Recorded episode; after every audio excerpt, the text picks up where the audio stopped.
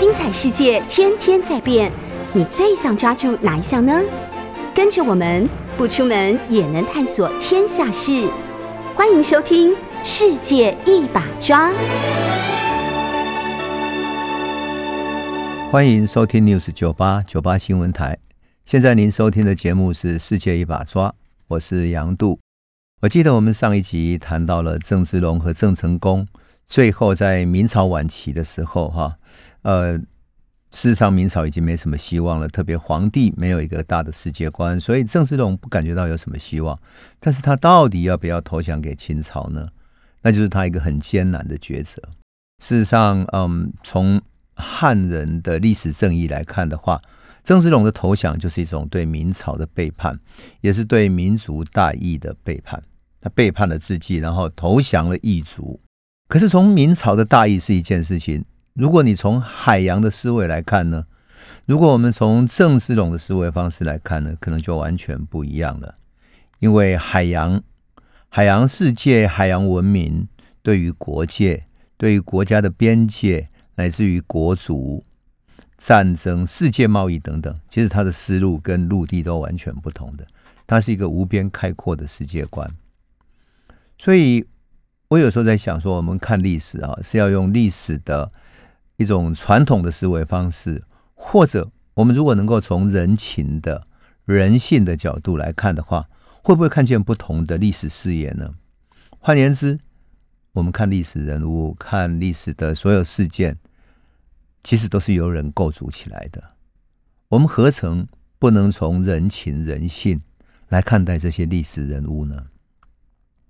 我们来想象一下哈，如果说郑芝龙不投降，然后明朝的皇帝隆武皇帝他也战死了，而郑芝龙不投降，那他能不能改变福建、广东乃至于东南沿海这一带的命运呢？也就是说，包括福建、广东、广西这一带的几个省的命运，以及海上的航运跟贸易。能不能继续维持下来？然后他借由这个来抵挡清军的进攻，然后他建立自己的霸业。换言之，如果啊，如果说我们把往历史往前再推一点点，就明朝那个隆武皇帝，他听从了郑芝龙的建议，他不要在陆地上直接打仗，反而退到海上来对抗清朝的话，会不会整个陆地文明跟海洋文明的战争提早上演？也就是我们想想，一九四九年国民政府不是从大陆撤退到台湾吗？啊，那个时候，共产党想要渡海攻打，可是渡海攻打先打金门的时候，那场战役古林头战役，他就整个败了啊！他就在在那个海上的战役里面打败了。共产党不了解海洋的战争不等于陆地的战争，海洋的波浪潮汐，乃至于涨潮退潮，都会影响了士兵的进退，都会影响士兵进退。古宁头战役的时候，因为呃。那个涨潮的时候，船涨就就进到了金门，可是随即退潮，随即退潮之后，那些船就搁浅在那里。那本来那些船要退回到厦门那边去，重新在第二波的军人来支援前一波的对抗的那些士兵来作战的士兵，结果第二波因为船退不回去，所以第一波就在那个退潮之后就卡在那个岸边，然后彻底被围起来，然后歼灭了。所以。整个国民政府跟共产党国共内战的那种那种海洋的对抗，会不会提早上演到明朝末年？就是到十七世纪就开始上演了呢？这种陆地文明跟海洋文明的不同思考啊，你如果放到郑芝龙的身上，会更明显。因为所有的海上文明、海上贸易都是他建立起来的，海洋文明所建立的这些繁荣的贸易、经济的活力，表明了什么？表明这整个。海洋的领域是无限辽阔，通到日本，通到马来西亚，通到印尼，通到马尼拉，通到台湾等等的，跟很多国家有交往。换言之，跟明朝在陆地时期的交往情况，或者乃至于他的外交情况是完全不同的。这是一个不同的世界观。我们如果换成郑芝龙的思考，他站在厦门的海边，看出去是无边的海洋，往北望出去是。日本长崎平户，往南望望出去是马六甲，是印尼；往东再望出去，他可以看见到马尼拉。所以，他的海洋世界是无限辽阔的。那么，他何必再去跟陆地计较，他以这个为基础发展自己的实力，不是更强大吗？后来的事实也证明，也证明了郑成功是借由他所建立的这个海上的帝国、海上的商业王国来对抗清朝，所以他能够打了很长久的战争。因此，我们说哈，你如果从郑芝龙的角度来思考，是完全不同的。那更何况哈，郑芝龙在他的家乡安海，我们以前讲过，他借这里建立了一个商业帝国。他生意最好的时候，包括了葡萄牙人、澳门的葡萄牙人、呃，马尼拉的西班牙人，乃至于日本人等等的各国的商人都到这里来聚集。我们上次也讲过，他家里面他有一个女婿是外国人，所以他们家也曾经举行过天主教的礼拜。那这这样的一种情况底下，这么一个国际化的一个安海，这么国际化的一个商业港，他怎么舍得让他就这样子就毁掉呢？那更何况。你从这个商业帝国延伸出去，这个整个家乡，整个福建这一带有多少人要靠他来吃饭？那些做瓷器的、做丝绸的、种桑麻的、做贸易的小商人，乃至于在路途上奔走做物流，把东西运到这里再外销出去的那些小小的商人，这整个产业链延伸到中国的这种东南沿海，你想有几百万人受到影响？何况他还有四五百艘的这些贸易船，船上的船工、海员，乃至于他训练的这些战士，他的这些海上的战士，还不是陆上的，是海上为了保护自己，乃至于作为建立他的保护网所建立起来的这些这些军队，然后以及他们所买下来的这些武器、大炮等等都要训练，那这些人要到哪里去呢？所以啊。如果作为一个真的负责任的一个大企业的 CEO，或者如果他是东印度公司、中国东印度公司的一个负责人的话，他要怎么思考呢？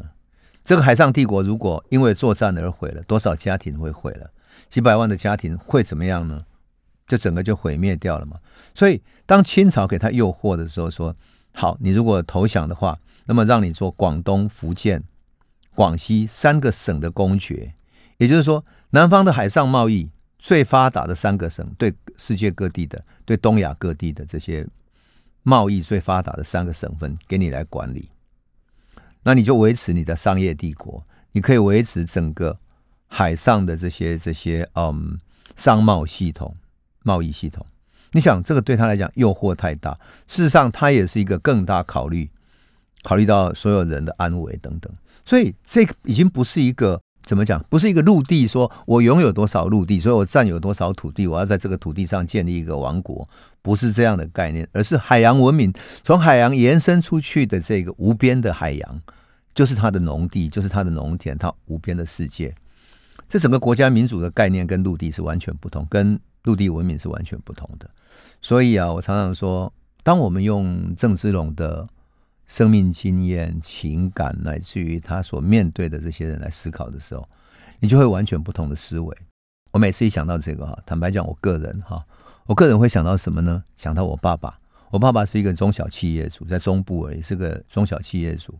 每年到了除夕的时候，他都要发那个年终奖金给每一个工人，他就会工人都叫进来，然后一个一个发。然后，那有一年啊。因为那一年生意不好，所以他就特别在除夕的前一天特别去借钱，跟银行借了钱，啊，他就再发给他们。我知道他借钱那时候已经掉头寸，搞得很辛苦了。可他就讲一句话，他说：“如果我们不借钱来给他们的话，他们这个年怎么过呢？他们这些工人、这些周边的这些跟我们有交往的那些拿零件的啦，或者等等等等整个供应链里面的，他的日子怎么过呢？你想想看。”我的父亲这样的小企业主会有这样的思维。郑芝龙放眼出去安海，他有那么多的家族，那么多的亲人，那么多的员工，他的战士乃至于他的卫兵等等，他们的未来怎么办呢？所以我常常想说，哈，郑芝龙，你不要用只用民主大义来看，而是来看说怎么去保存实力，乃至于保存一个海洋文明的时候，就完全不同了。当然，郑芝龙如果选择投降的话，那么。他以后可能就面对不可知的命运，但是清朝已经答应他，给他三省的王爵嘛，所以他是不是要相信，就是一个抉择。那郑成功是不相信的，所以郑成功是非常反对。我们一般来讲就是说，郑成功是非常有民族大义的反对，但是我在研究这一段历史的时候，就发现了，其实历史并非如此，而是郑成功和郑芝龙之间建立了一个非常亲密的那种父子连心的默契。我们这一集啊，会慢慢讲这种父子连心的默契，因为这种人性真的是非常动人的。那么，一六四六年，也就是隆武皇帝战败之后，那么郑芝龙最后就率领了五百个兵员，宣告对清朝投降。所以他率领了五百个士兵哈，然后到福州去投降了清朝的将领叫伯洛。那这个伯洛呢，对他非常的礼遇，请他住在那种豪宅里面，然后不时送贵重的礼物给他，甚至于包括了他的每日的饮食啊、宴饮、请客等等，不断在在这样子礼遇他哈。最后伯洛说：“好，那这边已经都平静了嘛，我们两边已经不需要战争了，所以我要离开福州，回到北京去了。”很多在地的福建人说：“好，至少福建避过了这一劫。”我特别要讲福建避过这一劫，是因为前面啊几度的那种战争，像比如说扬州，扬州因为史可法在那里对着清朝大战之后，战完了之后，清军攻入了扬州，然后变成扬州大屠杀，屠杀了几十万人。扬州城的大屠杀那种是包括平民百姓一起屠杀的，所以福建人对于能够避过这场大屠杀是非常感念的。那伯洛就乘机哈，趁着这个机会，对郑芝龙说什么？他说：“那，你既然跟着那么多福建人来这里送行，送我去北京嘛，那皇帝要赐给你一个三个省的王爵。那这样子，你跟我到北京去见皇上，由皇帝亲自赐予你一个高官厚禄。好了。”郑芝龙想，如果是在。这样的一个赐予王爵到北京去也是理所当然的，所以他就答应了，答应一起随行。等到这一行人，伯洛这一行人离开福州，也就是离开了郑芝龙的地盘之后，走出去不久，过没有几天，他就被伯洛抓抓起来了。他随行的其他人也不可能有到五百个，他几十个人，所以他整个被被拘禁起来了。先是软禁，最后软禁之后呢，就把他放在关在一个木头笼子里面，连手脚都。被绑起来，身体也不能动弹，整个就是一个完完整整的阶下囚。作为囚犯带到北京去，从此，从此，这个从海洋崛起的海上的一条龙，就离开了他的海洋，离开他建立的海上王国。那么，伯洛以及清朝觉得福建这边没有停止反抗，所以他决定继续攻打，彻底把他攻打下来。因为他已经不在嘛，能够领导福建这边反抗的已经不在了，所以清军随即进攻，进攻到哪里？进攻他的家乡安海，乃至于进攻到福建福州，这样一路攻打下去，攻打到泉州，泉州那边就是安海，往下攻打了。最可怜的是谁呢？郑芝龙的妻子田川氏，这个妻子啊，在一六二四年的时候，跟郑芝龙生下了郑成功，然后。郑芝龙就离开日本了，到台湾来，然后跟着严思齐到台湾，开始开拓，开始了他跟荷兰人结合的海盗的生涯，海上的生涯。那七年之后，到了一六三零年，才真正能够把郑成功接到泉州啊，接到安海，然后教育他长大。又过了十几年之后。也就是一六四五年的时候，他才好不容易得到日本人的同意，把这个日本的妻子接到来这里团聚。可是团聚到一年多之后，就这样就整个就被攻破了，他的家乡也被攻破了。而这个田川氏呢，最可怜的是他被沿路的各种清军给给给屠杀之外，应该讲诚实的说，就是在历史上的记录，他是被被强奸，受到很多的凌辱，最后自杀。最后自杀了。历史记载啊，后来清军经过之后，郑成功后来他们打回来之后，这就是两边他把他的母亲的尸体收起来了之后，郑成功非常愤怒的把母亲的尸体收好了。他做了一件大概汉人不可能做的哈，什么事情呢？他把母亲的肚子剖开。洗净了他的身体跟肠子，也就是洗净了他被沾污的所有污秽的地方，把敌人全部的脏污全部洗干净，他才把母亲下葬。这种处理方式完全不是中国人式的。中国人传统的汉人的里面，他不可能是会把肚子剖开来的，因为这是不是对待母亲、对待遗体的一种一种礼节。这完全是日本武士那种切腹自杀，甚至于那种烈性，宁可切腹也要保持一种自我干净的刚烈的性格。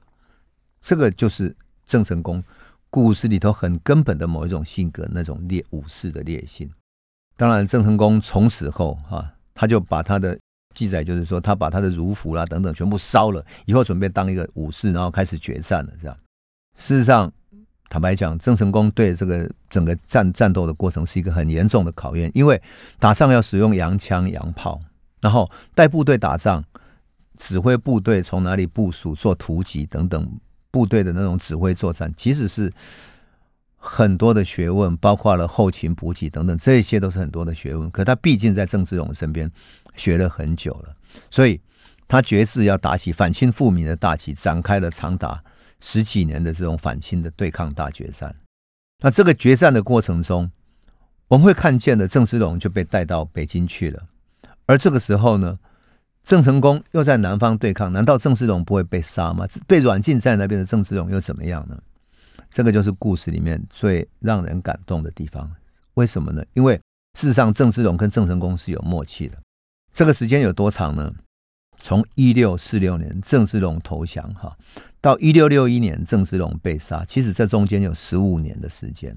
这十五年的期间，郑芝龙不是说马上就被软禁之后就被杀了，而是关在北京里面。那北京他又过得怎么样呢？那清朝又是怎么对待他呢？很有意思的是，郑芝龙被带到北京之后，被授予什么叫做金旗哈尼凡的一个职位，也不算高，一次算是一个中等的职位，但是被软禁在哪里？在京城，就是北京城的齐化门。那今天就是在北京的这个朝阳门一带的一个小街上。然后呢，变成一个正黄旗的人。那么多尔衮当时哈的皇帝是顺治皇帝，但是顺治皇帝还很小。所以由多尔衮来摄政。那多尔衮是一个非常雄才大略，但是非常残酷的一个一个战将。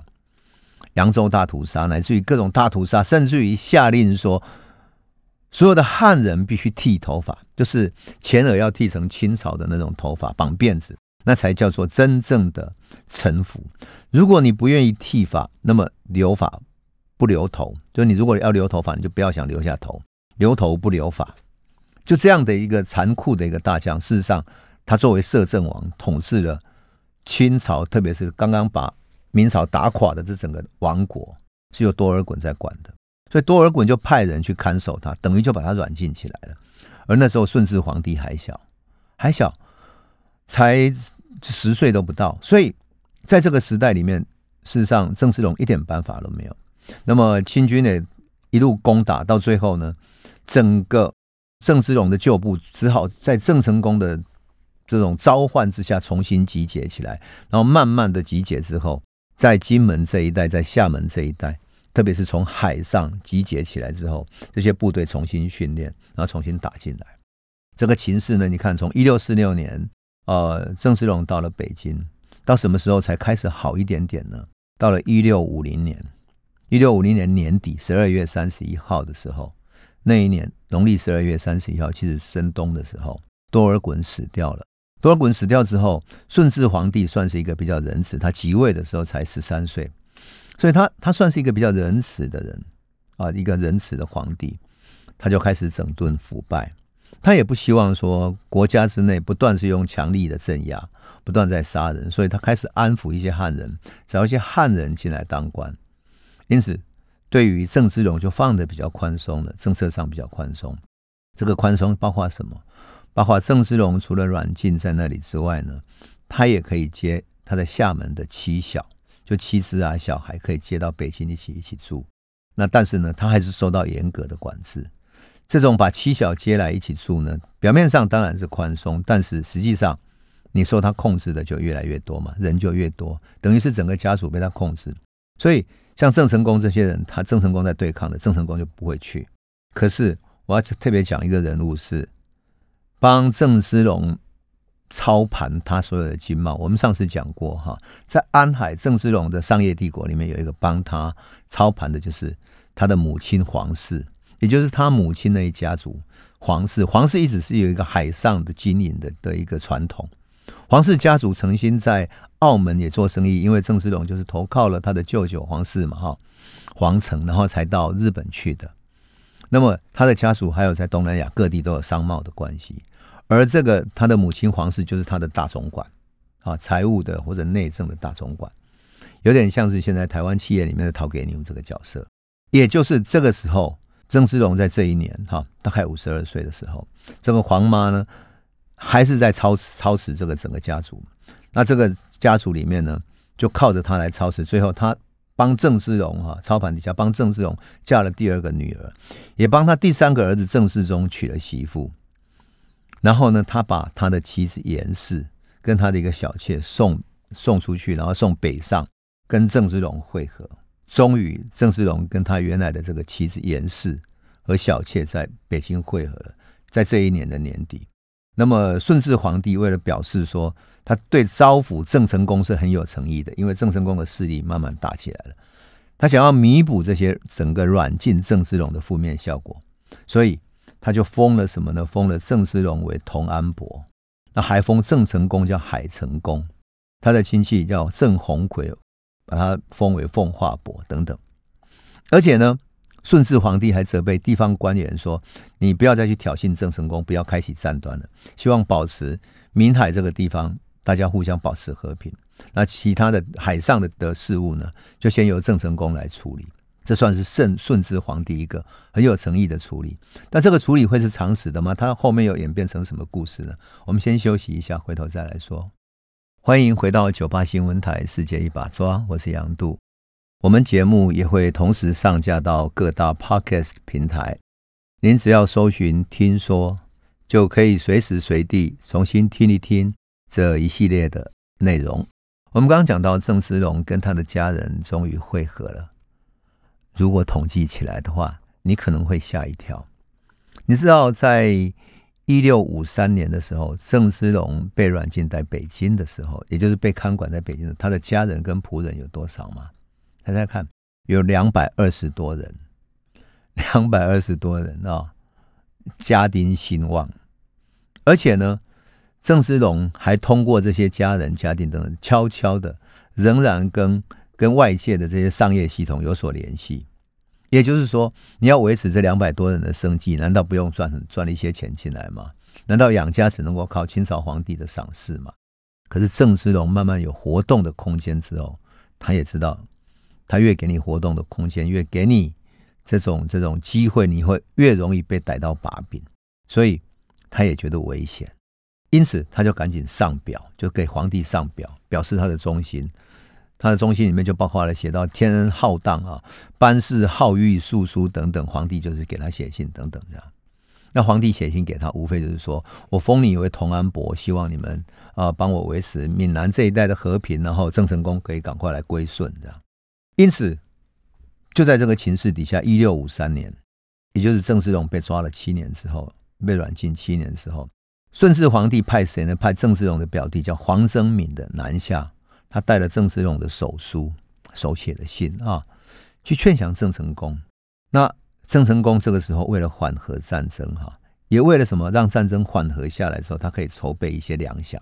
我们都知道军队需要粮饷，那粮饷呢，在福建这一带也不那么容易筹备。事实上，福建的土地多山嘛，哈，所以米粮等等产的很少。它大部分会从广东那边啊，从海上运输进来。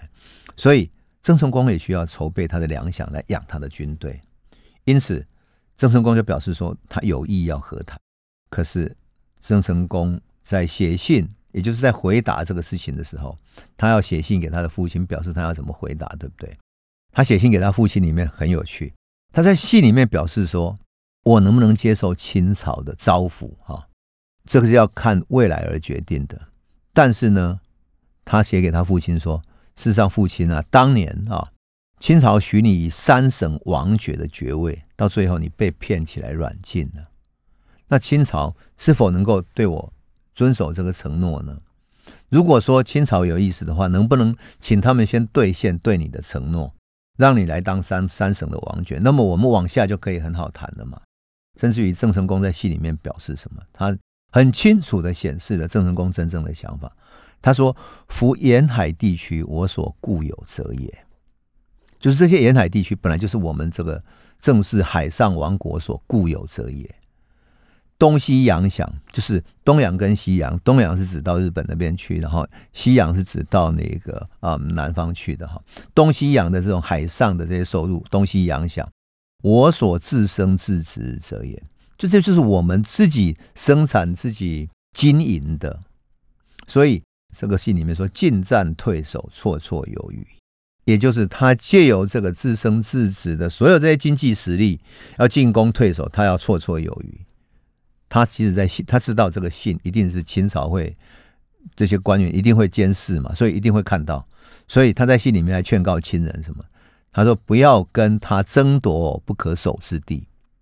换言之，这个海上不是骑马的民族、骑马的满清人所能够把守的。这海上世界不是骑马民族能够守得住的，所以你们不要来争夺不可守之地。你最好像郑芝龙在。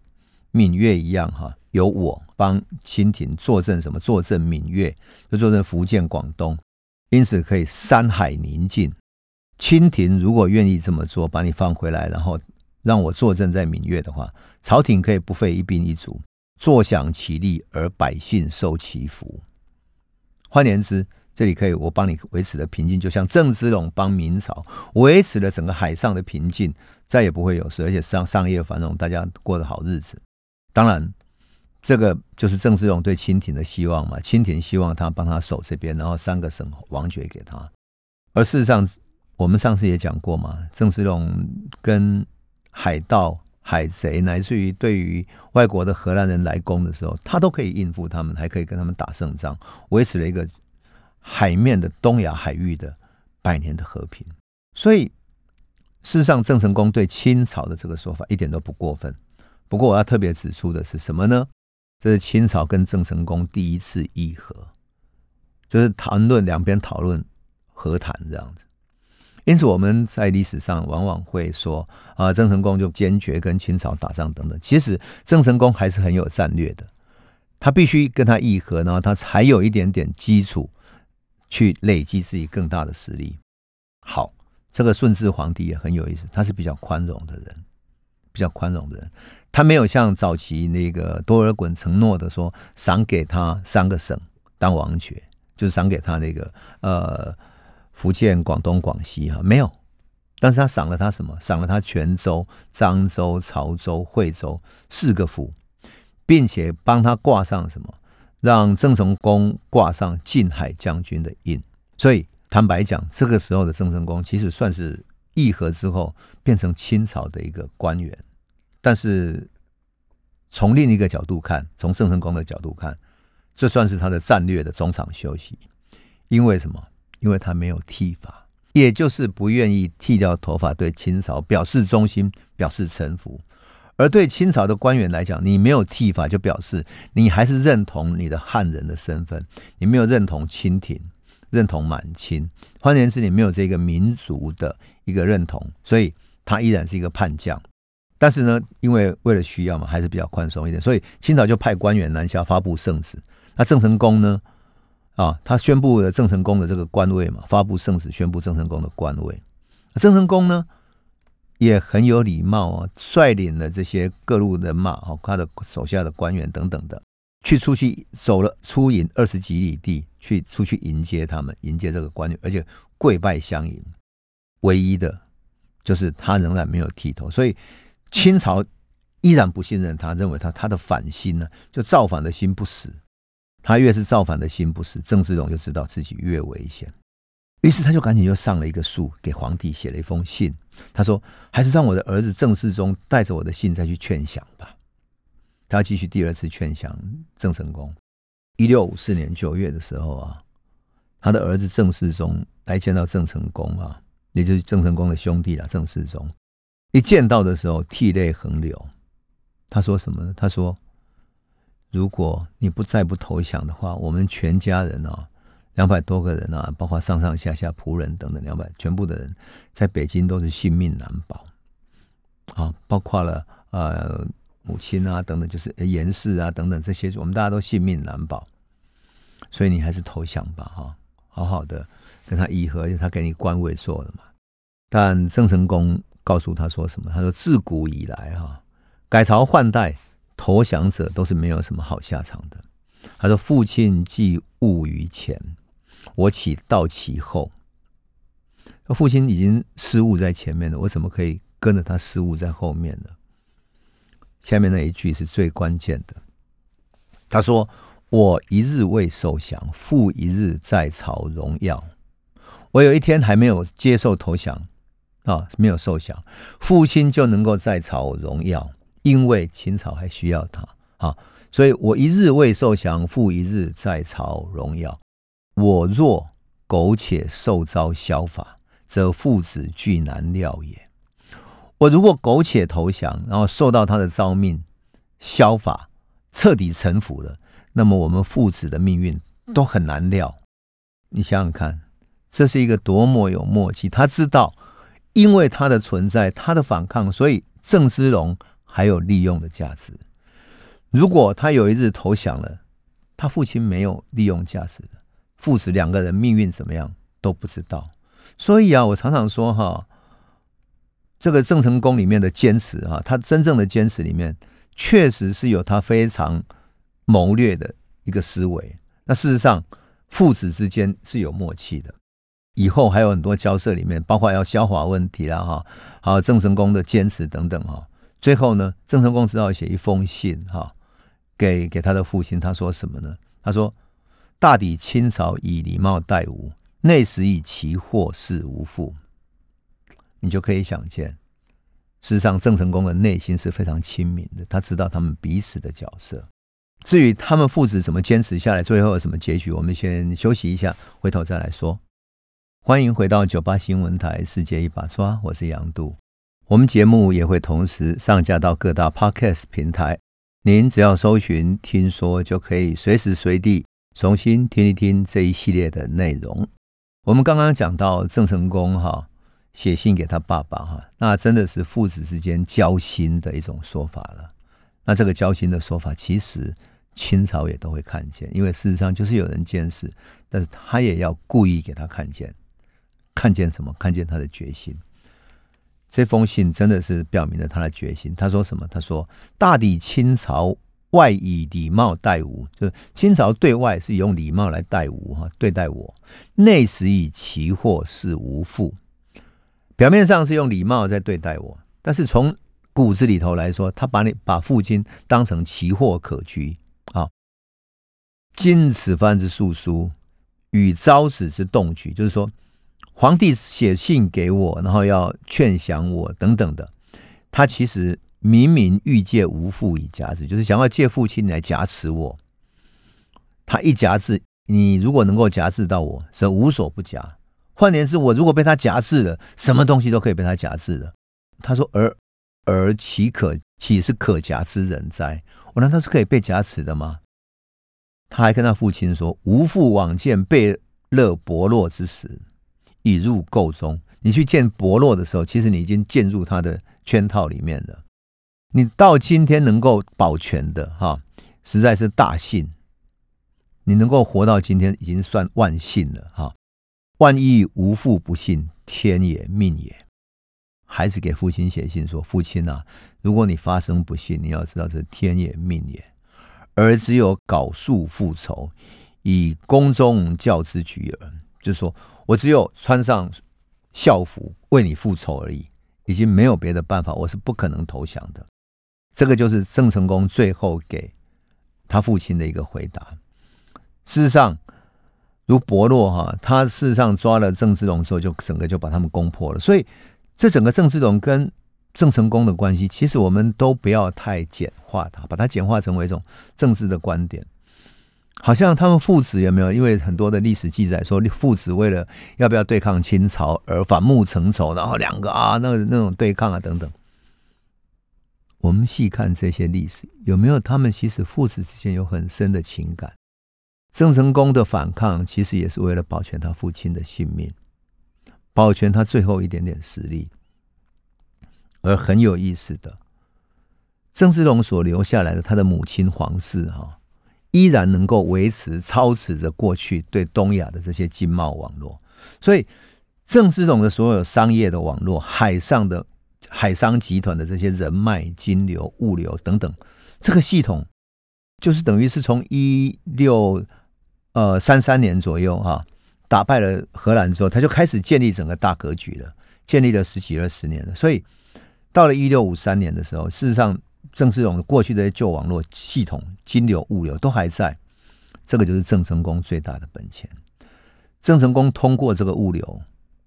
通过这个系统跟日本卖掉丝绸，卖掉瓷器，而日本因为经过战国时代，所以他们的武器、他们的枪炮都算做得非常之好，所以他就干脆跟日本买武器，而且甚至于跟日本那边招募一些战士，招募战士来当他的战战将，这样战就是当他的士兵来帮他打仗，尤其是明朝亡亡国之后，哈。很多知识分子就跟着这个海商系统流亡到各地去了，很多人流亡到东南亚，那也有流亡到日本的。那这些流亡到日本的明朝遗臣哈，郑成功会写信请他们来帮忙。我记得我看过一个史料，最有意思的是，郑成功死掉之后，郑经哈曾经写过一封信给明朝的一个遗臣，他上面写着什么？他说。您是明朝的旧臣，流亡到日本，终究不是一个办法。你为什么不回来，来到台湾来帮我们完成反清复明的大业呢？那为了表示我要邀请你的诚意，我先奉上一艘船的通行证，让你得在海上通行无阻。也就是你碰到其他的那些要收保护费的船等等等等，你就不用交了，你可以通行无阻，不需要交任何水费。我我看到这个历史记载的时候，觉得很有趣，很有趣。为什么？这表示到了正经的时代，他们对东亚这个海域仍然可以收水费。那这个给他的一个特许就是说，这个收水费你不用交了，那你可以拿着这个水费卖给任何一艘船，就是这个这个证明，你可以卖给任何一艘船，那你就可以得到一些资金，让你来帮我们召集一些义士来共同反清复明。这个就是什么？郑家仍然握有海上保护费的一个证据，一直到郑经的时代，那更何况在郑成功的时期嘛。所以，正是郑家在大陆的这个或者说东亚海域的这个商业系统依旧非常活络，依旧有丝绸、货品等等供应。那么清朝在这个时期，因为跟郑成功稍微缓和下来了，所以还没有能够搞清楚这个商业系统。郑芝龙也慢慢在后面偷偷经营等等，他才有一些钱。甚至于去什么呢？郑芝龙还可以私下去买通一些清朝的官员，去给皇帝上书，然后帮他讲好话，是吧？可是到了一六五五年二月的时候，清廷终于发现了郑成功跟郑芝龙私下通信，所以就有一个官员说，他们私下通信，两个继续在谋反，所以你不能让郑芝龙这么悠游的，所以一六五五年就革除了郑芝龙的爵位了，甚至于投入监狱。然后准备派兵去进攻郑成功这些厦门的大本营。这个时候，郑成功探知到大战将至了，所以他干脆把漳州、惠安、同安这几个地方的那些基地啊，全部都都收拾好，然后准备退到海边，然后进行全面的大战了。这样，甚至于他的家乡安海，也就是从郑芝龙开始建立起来的那个整个商业贸易基地，也彻底全部拆除了。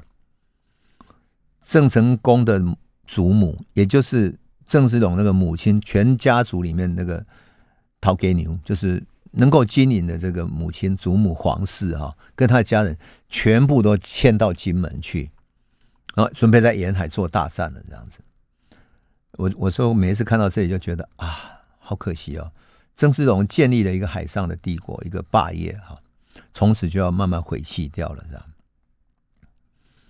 一六五六年的时候，郑芝龙被人家告说他什么呢？他收买了人，帮他请命，跟清朝皇帝请命，好让他封官，而且他花了几千几百两的银子。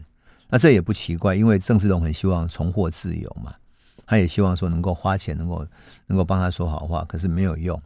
但因为这个他想要收买人的事情被呈上去了，所以到了一六五七年的时候。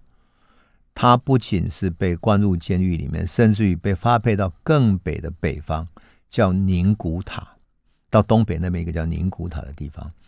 宁古塔这个地方呢，其实是清满清满人的一个古老的一个战争基地。冬天的时候啊，整个大雪冰封，一年里面有半年是大雪冰封的，冰封到零下三四十度，对于南方长在福建的郑芝龙的家人，实在是健康是非常不利的。郑芝龙全家人在这种酷寒的环境底下，都是纷纷生了重病，这实在是非常残酷的一个一个折磨。所以，就折磨的什么？折磨的郑成功都没有办法了啊！那最后呢？当然，秦朝希望郑芝龙来劝告郑成功来投降，可是郑成功不愿意嘛，因为他知道投降，全家人全部都没有希望了。所以到了一六五九年的时候，郑成功就决定发兵要北上了。他准备好了，准备去打哪里？打南京。从南京打进去之后，要准备北上进攻。他的大军哈，从福建这边沿着海上是海军啊，然后攻入长江，长江再往上攻，直接攻打，一路攻打上去。攻打到南京，最后他包围南京之际啊，事实上他可以攻打进去了。他的部队，他所有的粮饷等等都通过海上来补给嘛，所以他是准备的非常好的。那另外陆地那边也有也有这个海军哈，从陆地也有打进去，从另外一边去包围包抄南京，等于把南京包住了这样。可是南京的守将呢，跟郑成功居然说什么？他说。